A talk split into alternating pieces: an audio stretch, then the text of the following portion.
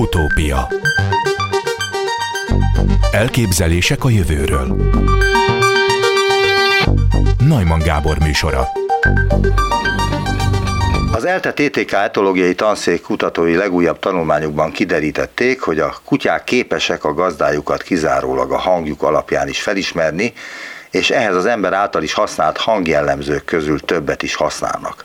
A kutatás az Animal Cognition című folyóiratban jelent meg.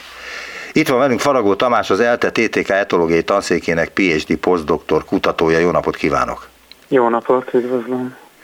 Szerintem minden kutyatulajdonos úgy gondolta eddig is, hogy a kutyájuk felismeri a hangjukat.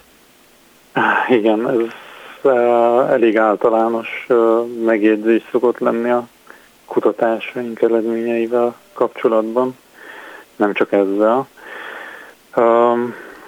De erre mit mond? Igen. Hát erre azt tudom mondani, hogy, hogy az egy dolog, hogy van a gazdáknak, vagy az embereknek egy személyes tapasztalata. Ez egy másik dolog, hogy ez tudományos módszerekkel alátámasztható-e. És itt mi igazából ezt tettük, hogy ezt a megfigyelést alátámasztottuk, illetve egy kicsit tovább is mentünk, mert meg tudtuk azt is vizsgálni, hogy, hogy milyen hangtani jellemzők azok, amik segítik ezt a dolgot a, a kutyákban. Mi azt is hozzá kell tenni, hogy ugye a, a kutyagazda kapcsolatban viszonylag ritka az a, az a helyzet, amikor ténylegesen csak hang alapján kell a két embert megkülönböztetni a kutyának. Ugye ott a látás, a szaglás is segítségükre lehet a, a, a kutyáknak egy-egy ilyen döntésben. Habár ezt azért egy kicsit száfolnám, mert a Városligetben ez azért elég sokszor előfordul a bokros részeken, hogy két-három gazda kiabál a kutyája után, és a kutyák általában nem szoktak a másik gazdához menni, hanem úgy nagyjából megtalálják a sajátjukat. Hát ahogy vesszük, a, a, a mi kutyánk rendszeresen oda megy más gazdák hívására is. Hát akkor száfolja az önök kutatását. Nem, nem egészen. Azért itt más motivációk is vannak a, a rendszerben. Ugye mindenféle jutalomfalatoknak az ígérete az, az benne van. Tehát itt nem feltétlenül az a lényeg, hogy összekever minket a, a kutya. A kutatáshoz milyen kutyákra volt szükségük? Milyen kutyákat tudtak a gazdájukkal együtt megfigyelni ehhez a kutatáshoz? Nem volt különösebb kritérium azon túl, hogy, hogy mozgása, hallása, látása, mi egyéb már legyen korlátozva. Tehát egészséges, felnőtt kutyákkal dolgoztunk, és ilyen a kutatásokban azért cél, hogy a lehető legváltozatosabb mintát gyűjtsük össze, úgyhogy keverékek, fajta tiszták, mindenféle jószág részt vett a, a kutatásban. Az etológiai tanszék helyettes vezetőjével, Kubinyi Enikővel azon szoktunk vitatkozni, vagy én szoktam vitatkozni, hogy szinte minden kutatáshoz border collie használnak. És hm? én nekem egy Weimári vizslám van, és mindig azt mondom neki, de én szubjektíven természetesen az én kutyám mindenkinél okosabb, azt mondom, hogy az én kutyám sokkal okosabb, mint a, azok a hm. border collie, mert ott volt zseni kutatás is a kutyák között. Igen, igen, tehát szuperintelligens kutyakutatás is, amit az én kutyám kisújából kiráz. Hogyan tudtak megfelelő számú kutyát, illetve gazdát is begyűjteni ez a kutatáshoz? Tehát ez hogy ment? Hát igazából van egy uh, kutya gazda adatbázisunk, amiben a honlapon keresztül lehet jelentkezni, a tanszéknek a honlapján, illetve van egy, egy Facebook csoportunk, a kutyaetológia csoport, ahol, ahol rengeteg érdeklődő gazda fel van iratkozva. Ugyanígy a uh, Facebook oldala is van a, a családi kutya így e-, ezeken a felületeken szoktuk hirdetni a, a, a vizsgálatokat, és, és a gazdák jelentkeznek résztvevőnek, és jönnek be örömmel a, a tanszékra, a kutatásokba részt venni. Ha egy adott fajtára igaz egy megállapítás, és ezt azért kérdezem, amiért az előbbi dolgot is kérdeztem a Border Collie kapcsán, de egyébként a belga juhász is most már azt hiszem ebbe a körbe tartozik, a zseni kutya körbe. Tehát ha egy adott fajtára igaz a megállapítás, akkor minden kutyára igaz? Mm, is. lehet így is, lehet úgy is. Tehát azért a, azt tudjuk, hogy a, a, a fajták kialakulása közben, illetve a későbbiekben a kialakítása, formálása közben egy csomó viselkedésre szelektáltak az emberek. Igen. Ugye a tenyésztéskor, ami tehát oltatlanul ugye a viselkedésben a változásokat eredményez. Úgyhogy fajta különbségek lehetnek, és vannak is, de mondjuk ilyen uh, jellegű, ilyen mondjuk így, hogy nagyon alapvető képességekben valószínűleg viszonylag kicsi vagy elenyésző különbség lehet a fajták között. Mondjuk olyan előfordulhat, hogy bizonyos fajták mondjuk, amik önállóbbak, azok, azok kevésbé figyelnek mondjuk a, a, a gazda hívására, teszem azt, és ezért úgy tűnhet egy ilyen tesztben, mint hogyha ők kevésbé lennének sikeresek, de ez nem jelenti azt feltétlen, hogy, hogy ők nem képesek megoldani ezt a ezt a feladatot. Az a motivációjuk más. Gondolom, hogy sokan találkoztak azzal a helyzettel, kutyatartók, akiknek mondjuk nagy kutyájuk van, hogy egy egészen pici, apró kis kutyával találkozik a nagy kutyájuk.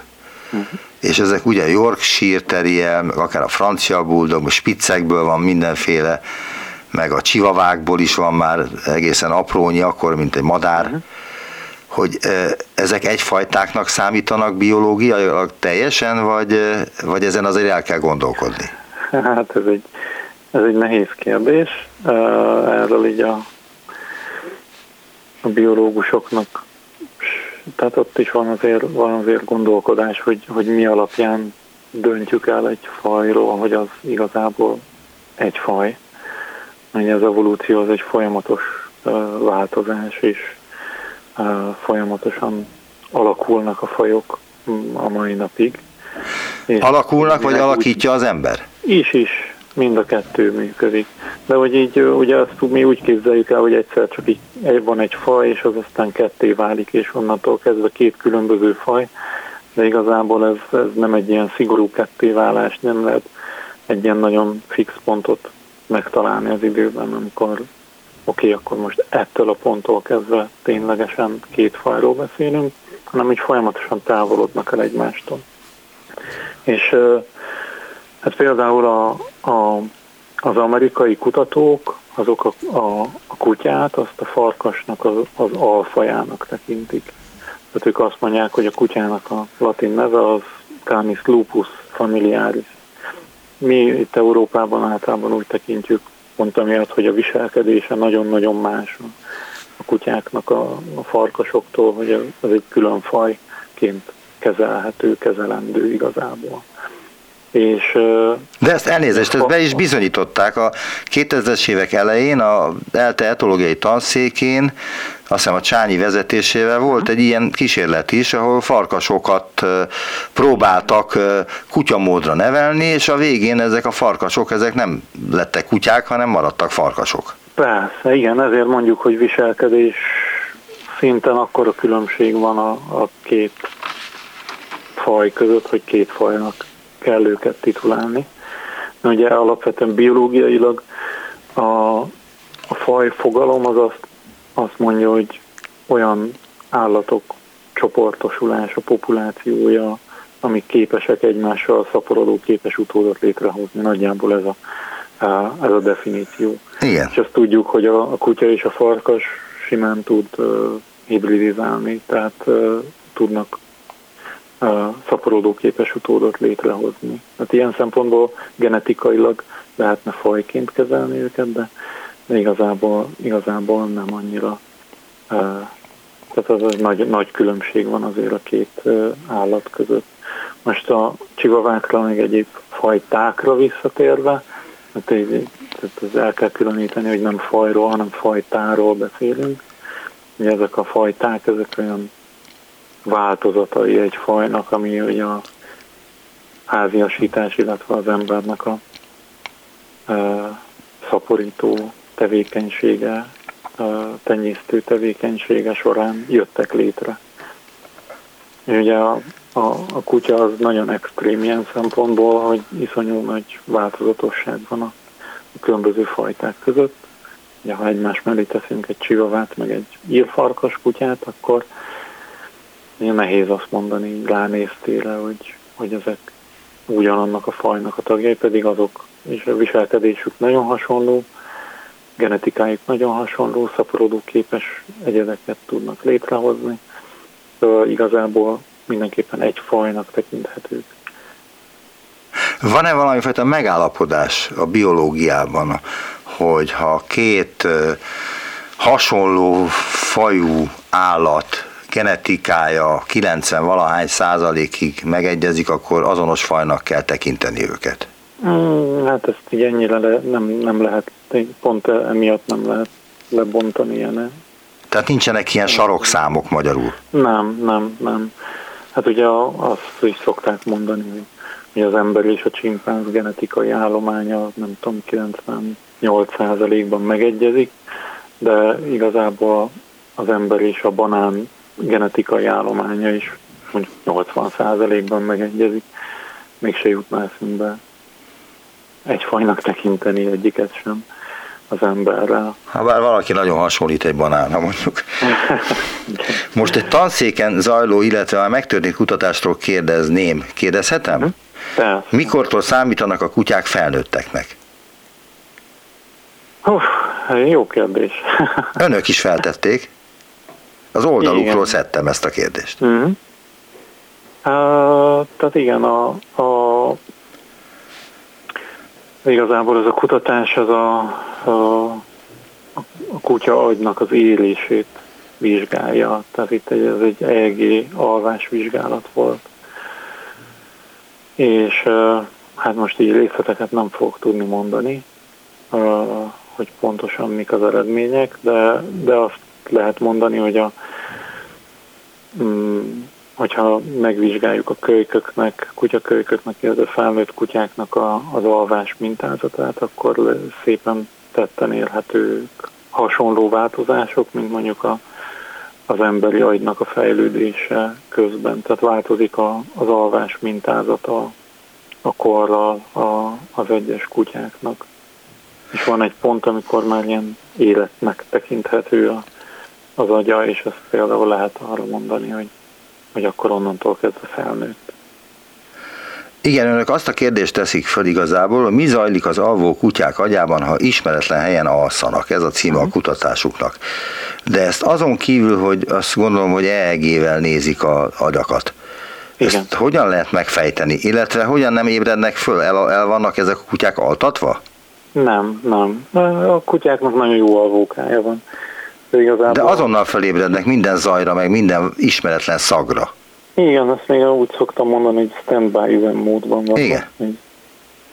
Azonnal tudnak akcióba rendülni. Tehát ha fejére próbálnék tenni az én kutyámnak egy ilyen szerkezetet, akkor hát legalábbis fölállna és nézni és felébredne. Hát ez még ébren kerül rájuk. Aha. Ez úgy működik, hogy a, még miután beérkeztek a, a, az alváslaborba, ott ezeket az elektródákat ilyen kis a, pasztával ragaszgatják rá a kutyáknak a fejére, és ezt így, kell jutalomfalattal megtámogatva, ha, ha, kell, akkor többször megismételve, de meg, lehet, meg tudják úgy a kollégák csinálni, hogy, hogy ez minimálisan, vagy egyáltalán ne zavarja a, a kutyát, hogy x darab drót uh, van a fejére ragasztva és hogyha így nem történik semmi esemény, a kutyáknak a része az simán, simán el. De hasonlít egy emberi EEG felvételhez az, ami a kutyák felvételén látszik? Igen, igen, igen. Tehát ugyanúgy ilyen alvási szakaszok megkülönböztethetők a, a, a kutya alvásában is, mint, a, mint az embernél. És ez tehát hasonló szakaszok vannak, hasonló hullám mintázatokat lehet felfedezni. Tehát ugyanúgy mondjuk a kutyáknál akinek van kutyája, az ismeri, amikor azt mondjuk, hogy álmodik, mert nyűszítenek, morognak, rugdaloznak, rugdalóznak, mozog az orruk, a fülük, a szemük. Ez a REM fázisra jellemző az embernél, hogy ez a rapid eye movement, gyors szemmozgásos szakasz. Ez ugyanúgy a, a kutyák agyában is hasonló ilyen kaotikus mintázatokat lá, lehet látni ilyenkor, mint az embernél. Ugyanúgy van náluk is szembergés, amikor is felületesen alszanak és könnyen felébrednek. Vannak mély alvásos szakaszok is.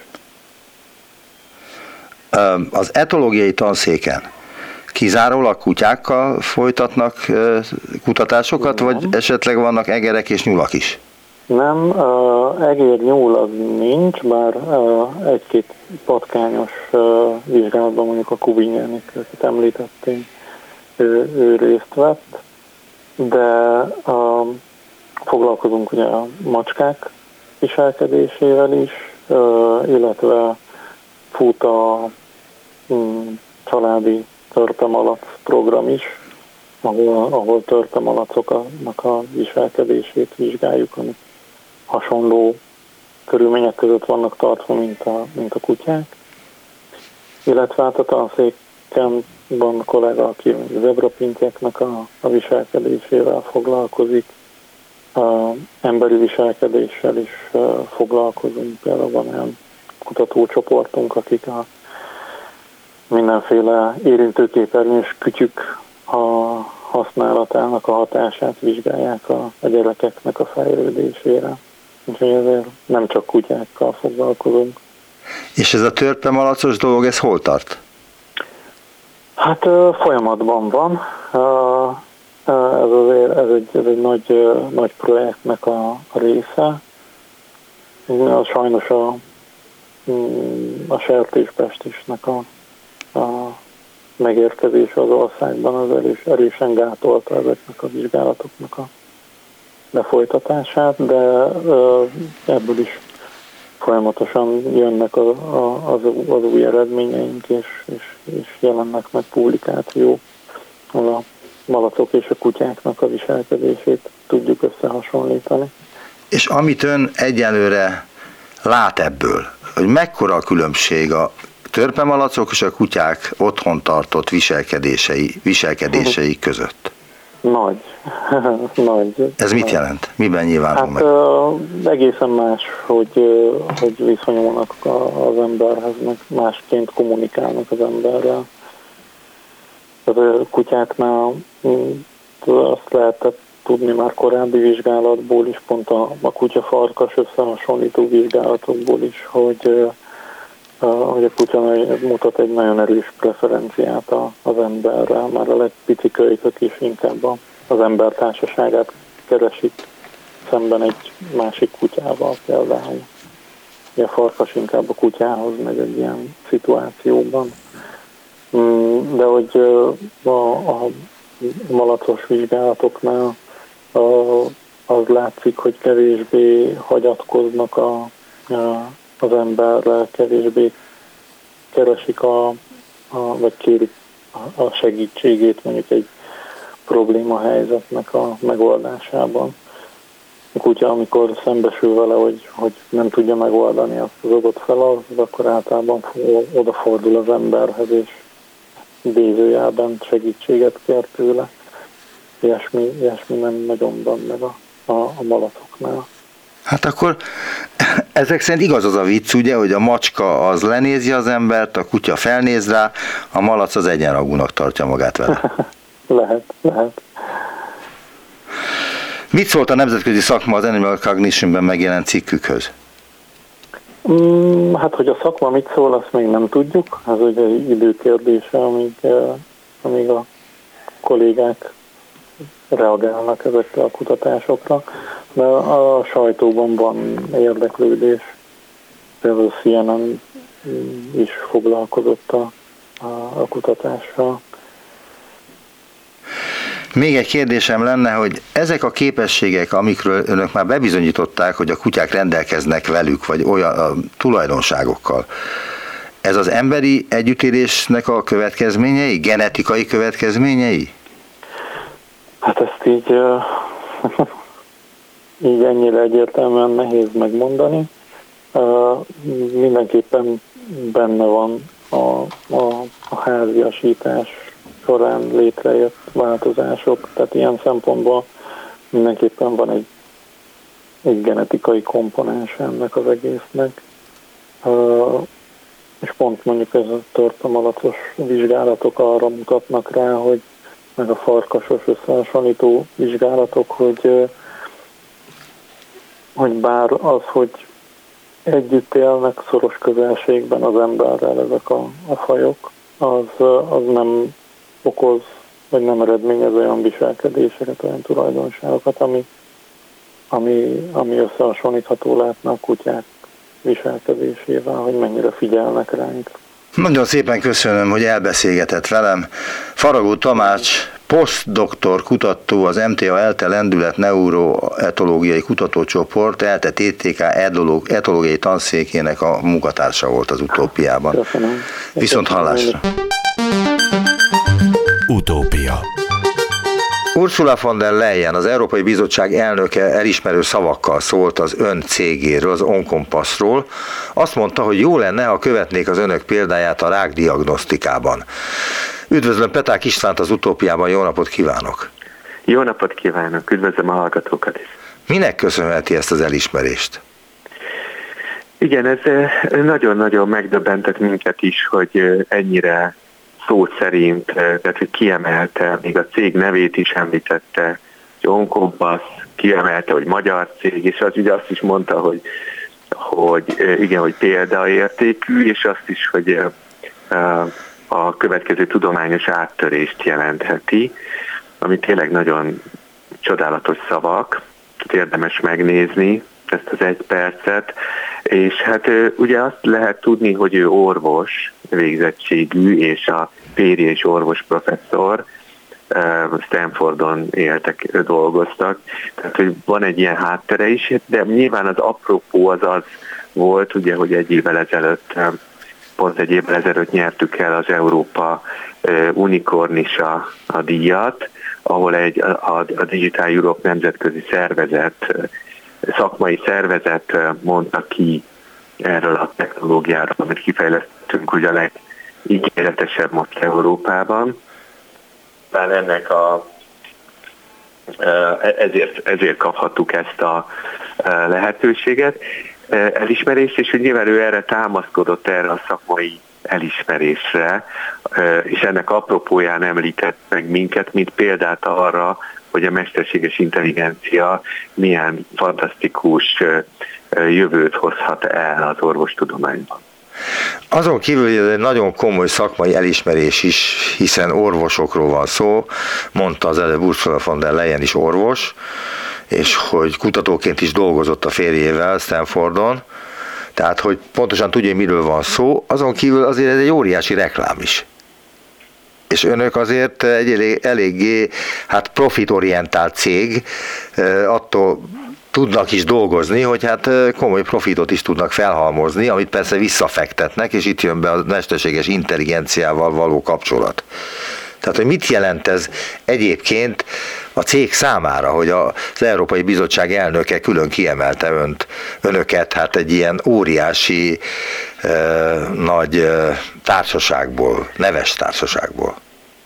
Igen, tehát eh, én azt gondolom, hogy itt az, az, az a csodálatos ebben, hogy kihangsúlyozta, hogy magyar cég is ezt is, hogy, hogy nyilván ez, ez úgy érezzük, hogy megnyitotta még jobban a kapu, kapukat Nyugat-Európa felé. Ugye már most is nagyon sok egyetemmel, kutatóintézettel, Párizsban, Olaszországban, Milánóban dolgozunk együtt, de valóban nagyon nehéz nekünk magyar cégként ezekre a piacokra, hogyha így lehet nevezni, bejutni, hiszen nagyon nehezen tudja egy átlag német orvos mondjuk azt elképzelni, hogy pont Magyarországról jön a legújabb orvosi innováció, és egyébként az egész világon könnyebb haladnunk, pont Nyugat-Európában nehezebb ilyen szempontból. úgyhogy most azonnal jelentkeztek is Németországból már helyi kapcsolattartók, hogy most, most úgy gondolják, hogy most, most lenne érdemes rákoncentrálnunk például akár Németországra is. És hogy ebből a szempontból tényleg ez egy fantasztikus reklám volt. De én azt gondolom, hogy nyilván én, én orvos kutató vagyok elsősorban, és, és a, az a csodálatos, hogy a cégeknek az a küldetése, hogy új eszközöket hozzanak létre. Egyébként nagyon szép az a kifejezése, hogy hívnak minket solution provider, tehát a megoldás hozó, és a, amikor például most éppen volt egy olyan uniós tender, ahol hét e, európai nagy egyetem molekuláris patológiai intézetek keresett megoldást különböző diagnosztikai problémára, és keresték a megoldáshozókat, ugye ezek cégek, és ugye a mi természetesen nem meglepő módon a mi megoldásunkat tartják a legjobbnak a, a molekuláris diagnosztikai vizsgálatok eredményeinek a kiértékelésére, és ez egy ilyen nagyon jó érzés, hogy, hogy tényleg megoldást tudtunk szolgáltatni a, a molekuláris patológusoknak és az onkológusoknak, hogy, hogy még sikeresebben tudják kezelni a daganatos betegeket. Az önök honlapjáról olvasok fel egy részt. A világ egyik legnevesebb rákutatással és rákkezeléssel foglalkozó szervezette a klinikai onkológusok amerikai társasága közé tette legújabb irányelveit. Az ASCO kiadványainak egyik kiemelt állítása, hogy a rákutatás jelenlegi forradalmi változásokon esik át, egyre pontosabban és mélyebben értjük a daganat kialakulás biológiai hátterét, és folyamatosan jelennek meg azok a célzott daganatterápiás szerek, amelyek képesek átállítani azokat a molekuláris kapcsolókat, amelyek ha bekapcsolt állapotban maradnak, könnyedén beindítják a sejtek folyamatos és kontrollálatlan osztódását. De megkérném, hogy lássa el lábjegyzettel, mert azért ez némi magyarázatra szól azoknak, akik ebben azért nincsenek olyan nagyon benne.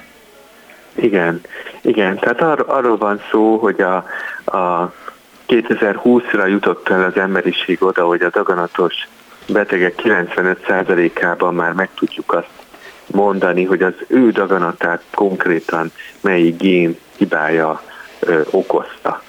Ugye eljutottunk oda, hogy most már ismerünk 723 olyan gént, aminek a mutációja a daganatot okozhat, és azt is tudjuk, hogy ebben minden egyes génben több ezerféle konkrét mutáció jöhet létre, ami azt okozhatja, hogy az a gén működése olyan módon változik meg, hogy elindítja a daganatsejt vagy sejt kontrollálatlan osztódását, és most már azt is tudjuk, hogy átlagosan minden egyes beteg esetében 4-5 gén hibájának a kombinációja van jelen. Ezek hatalmas számok, nyilván ez azt jelenti, hogy nagyon-nagyon nagy számú különböző kombinációval kell számolnunk, tehát gyakorlatilag minden egyes betegnek egy egyedi betegsége van, de mégis a kombinációk valamiféle biológiai logikát követnek, tehát nem véletszerűen életszerűnek létre, hanem egy stratégiát követnek, hasonlóan, mint egy sakkjátszmában a, a sakkozó egy stratégiát követ, és az is szabályozott, hogy az egyes gének milyen sorrendben és hogyan tudnak bekapcsolni. Most ugye a feladatunk az az, hogy túljárjunk az eszén a daganatnak, és, és kitaláljuk azt, hogy egy adott génhiba kombináció esetén melyik génre ható, melyik gyógyszert válasszuk azért, hogy leállítsuk a daganatnak a növekedését, vagy akár el is pusztítsuk. És ezt már tudjuk régóta, hogy a számítógép az ilyen sakkozási feladatokban nagyon jó. Ugye 1997-ben győzött végül is a Deep Blue a Kasparov ellen. Azóta tudjuk, hogy és ugye 2017-ben a, a Go-ban is nyert a gép, tehát egész egyszerűen a számítási kapacitása a számítógépnek olyan oda terjed, hogy most például a mi gépünk ugye több ezer, tehát több mint 20 ezer féle tudományos összefüggést tud végig számolni 20 ezered másodperc alatt, tehát egy olyan gondolkozógép, vagy egy érvelési, tudományos érvelési asszisztens, ami hatalmas számítási kapacitással rendelkezik, és ezért lehetséges az, hogy, hogy egy adott génhiba kombináció esetén is tud segíteni az orvosnak, hogy a, a, a mai tudásunk szerinti legoptimálisabb, leglogikusabb kezelést válassza.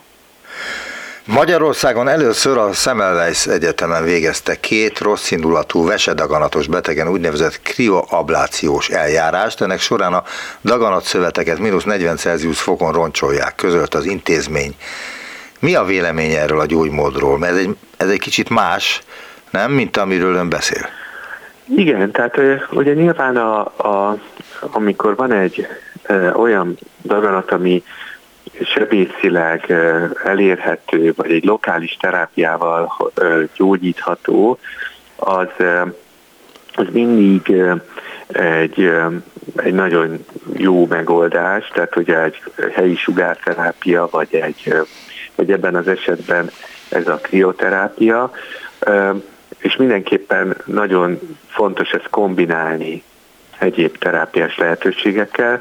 Ugye a mi megközelítésünk a célzott terápia, a célzott és az immunterápia, ami egyrészt zsugoríthatja a daganatot, és így megkönnyebbítheti annak, hogy egy, egy helyi kezelés befejezze ugye a daganat bepusztítását, illetve a gyógyszeres terápia akkor is hatásos, hogyha ha szétszóródott a szervezetben a daganat, tehát már metasztázisok vannak, akkor mindenképpen erre van szükség, de amíg a daganat egy helyre lokalizálódik, ott nagy jelentősége lehet ezeknek a helyi gyógymódoknak is. Melyek azok a ráktípusok, amelyekre már van molekuláris gyógymód, és melyek azok, amelyekre még nincs? Illetve miért nincs, amire nincs? Igen. Az a helyzet, hogy ahogy elkezdtük vizsgálni szisztematikusan a daganatokat, hogy felfedezzük a daganatokat okozó géneket, logikus módon leginkább a gyakori daganatokat vizsgáltuk először, tehát a tüdőrák, emlőrák, vastagbérák, ugye ez a három leggyakori daganattípus, és ezért ebben, ezekben a daganatokban rendelkezünk a legnagyobb tudással, tehát azok a gének, amik ezekben a daganatikusokban a leggyakoribbak, azokat ismerjük leginkább, és ezekre kezdődtek meg leghamarabban a, a célzott terápiák fejlesztése, és ezért van az, hogy napjainkban pont a három leggyakoribb daganattípusban van a legnagyobb esélye a betegnek arra, hogy célzott terápiás lehetőséget találunk számára.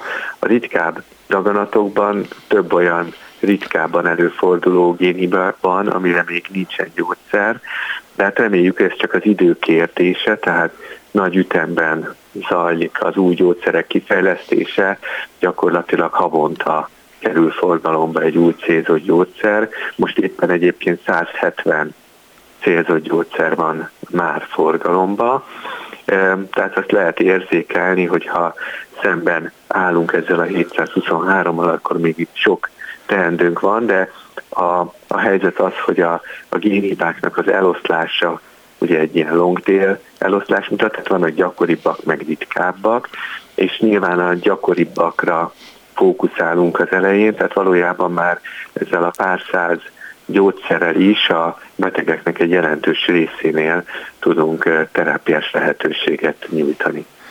A jelenlegi tudásunk szerint melyik a rákot legjobban kiváltó indukáció ok? A cigaretta vagy az öregség? Ezt csak én tettem hozzá itt. Igen, ez egy jó kérdés, egy be, beugratós, hát ugye a, de a, azért azt gondolom, hogy a, ugye azt kell uh, tudni, hogy a, Hát külső okként nyilván a dohányzás, tehát ezt nagyon ki kell hangsúlyozni, hogy ez döbbenetesen. Mi mai napjaink is úgy gondoljuk, hogy gyakorlatilag a 30, akár 30-40 százalékát is a daganatoknak okozhatja. Ugye azt tudjuk, hogy... Várjunk csak, és tegyük hozzá, nem csak a tüdőrákét. És nem csak a tüdőrákét, abszolút, nagyon fontos ezt tudni. Tehát gyakorlatilag már pusztán a dohányzás visszaszorításával is kimutathatóan lehetett csökkenteni a daganatok előfordulását. Ott, ahol például a, a köztereken való betiltása is mindenhol a világon statisztikailag kimutatható módon csökkentette a daganatokat. Ugye ez azért van, mert a dohányfüstben olyan anyagok vannak, egyrészt, amik közvetlenül károsítják a DNS, tehát a géneknek a hordozó molekuláját, másrészt olyan anyag is van benne, ami kikapcsolja a P53 fehérjét, ami a, ami a genom őre, akinek az lenne a feladata, hogy észrevegye, hogyha génhiba alakult ki, és beindítsa a sejt, programozott sejt halálát, azaz öngyilkosságra kényszerítse a sejtet, mielőtt az daganattá alakult. Tehát a dohányfüst egy nagyon ördögi koktél, ami egyszerre tör be a sejtbe, és egyszerre hatástalanítja azt az őrt, akinek pedig pont vigyáznia kellene, hogy ez ne történhessen meg, ezért ennyire veszélyes. Aha. És hogy ez, ez nagyon fontos tudnunk. A, az időskor pedig természetesen, hogy azáltal, hogy egyre tovább élünk, egyre halmozódik az a kockázat, hogy, hogy végül véletlenszerűen is kialakulhat daganat, akkor is, hogyha nem ha egészségesen élünk, de, de, de mindenképpen az egészséges életmóddal akár feleire vagy harmadára is tudjuk csökkenteni az élethosszi kockázatunkat. Ön szerint mi az oka annak, hogy néhány ráktípusban hazánk igencsak előkelő helyen tartózkodik, sőt van olyan ráktípus, amiben elsők vagyunk a világon? Egyébként van olyan a, van olyan a, világ, a ráktípus, amelyben elsők vagyunk a világon? Én azt gondolom, hogy nem tudom, most ugye mindig változnak a statisztikák évről évre. Én azt gondolom, hogy tüdőrákban nagyon-nagyon az élen vagyunk sajnos, de úgy összességében is ugye élen vagyunk, ezt tudjuk, és ennek sok oka van, sok, egyrészt ugye élen vagyunk még mindig a dohányzásban is, az elhízásban is, a mozgás szegény életmódban is, illetve még mindig talán nem megyünk el elég gyorsan orvoshoz, különösen a férfiakra jellemző, hogy ö, halogatjuk, de, de nagyon fontos az, hogy, hogy ö, hát ugye az egészséges életmódban tudjuk, hogy mit kell tennünk, tehát a ö, növényi alapú táplálkozás, minél kevesebb hús, nagyon fontos. A heti ötször fél óra mozgás, ez, ez olyan, ezt, ezt receptre kellene írni, tehát olyan tudományos felfedezések vannak, amik elképesztőek, amik a, azt, azt mutatják, hogy a izommunka során az izomból felszabadulnak olyan anyagok, amik a vérkeringésbe kerülve közvetlenül gátolják a daganatok kialakulását, vagy akár már a meglévő daganatok növekedését, és, és hogy ez a dózis, amit föl tudunk ilyen saját gyógyszer szabadítani, ez fél óra mozgással elérhető, és ötször fél órával maximalizálni tudjuk a védettségünket, és nagyon sok daganattípusnak a kockázatát felére lehet ezzel csökkenteni. Úgyhogy azt szoktam mondani, hogy ennél többet is lehet spórol, sportolni, de az már hobbi. Ez, a, ez, a, ez az ötször fél óra pedig az orvosi ajánlás. Tehát ezekkel már felére tudjuk csökkenteni a kockázatunkat, és utána a, egyre jobbak a diagnosztikai berendezés, egyre jobbak a mammográfok, a CT-k, az MR készülékek, és ezekkel egyre kisebb daganatot ki lehet mutatni, de ezekkel éljünk, tehát például a natív melkas CT olyan pici tüdődaganatot is ki tud mutatni, amit még sikeresen ki lehet operálni, ezért például a dohányosoknak ez egy különösen külön ajánlás, hogy ők évente egyszer menjenek el egy sima kontrasztanyag nélküli melkasszétére, de, de, a, de ami nagyon izgalomba tartja az egész világot, az az, hogy versenyt futnak a cégek a világban abban, hogy ki tud olyan molekuláris diagnosztikai vizsgálatot kifejleszteni, mint vérből, egy vérvétel során meg tudja állapítani, van-e a szervezetben bárhol daganat, és azt is, hogy az milyen daganat. Hát most is elnézést, mintha most is lenne olyan, hogy tumormarker. A tumormarkerek azok vannak, nagyon régóta ismerjük, de ezek nem túl specifikusak, a, és sem, sem, nem elég érzékenyek, és nem elég specifikus. Tehát ezek olyan, mint a CEA, az AFP, ezeket látjuk a ismerősek, ezek olyan anyagok, amiket gyulladásos sejtek is termelnek, tehát nem alkalmas a, a, arra, hogy, hogy szűrésre használjuk. Ugye a szűrésnél az a kritériuma egy szűrésre használt diagnosztikának, hogy a, ne legyen sok áll pozitív és áll negatív, mert különben ugye nem éri meg nagyon sok embert szűrni, és ennek a kritériumnak nem felelnek meg a jelenleg ismert tudománymarkerek. Leginkább arra használjuk őket, hogy a kezelés sikerességét például jó lehet velük monitorozni, tehát hogy, hogy hogyan nő vagy csökken ezeknek a szintje, ez lehet egy segítség egy már ismerten beteg esetében, de de, ne, de ezeket nem használjuk szűrőmódszerként. Peták Istvánnal, az Oncompass Medicine ZRT alapító igazgatójával beszélgettem.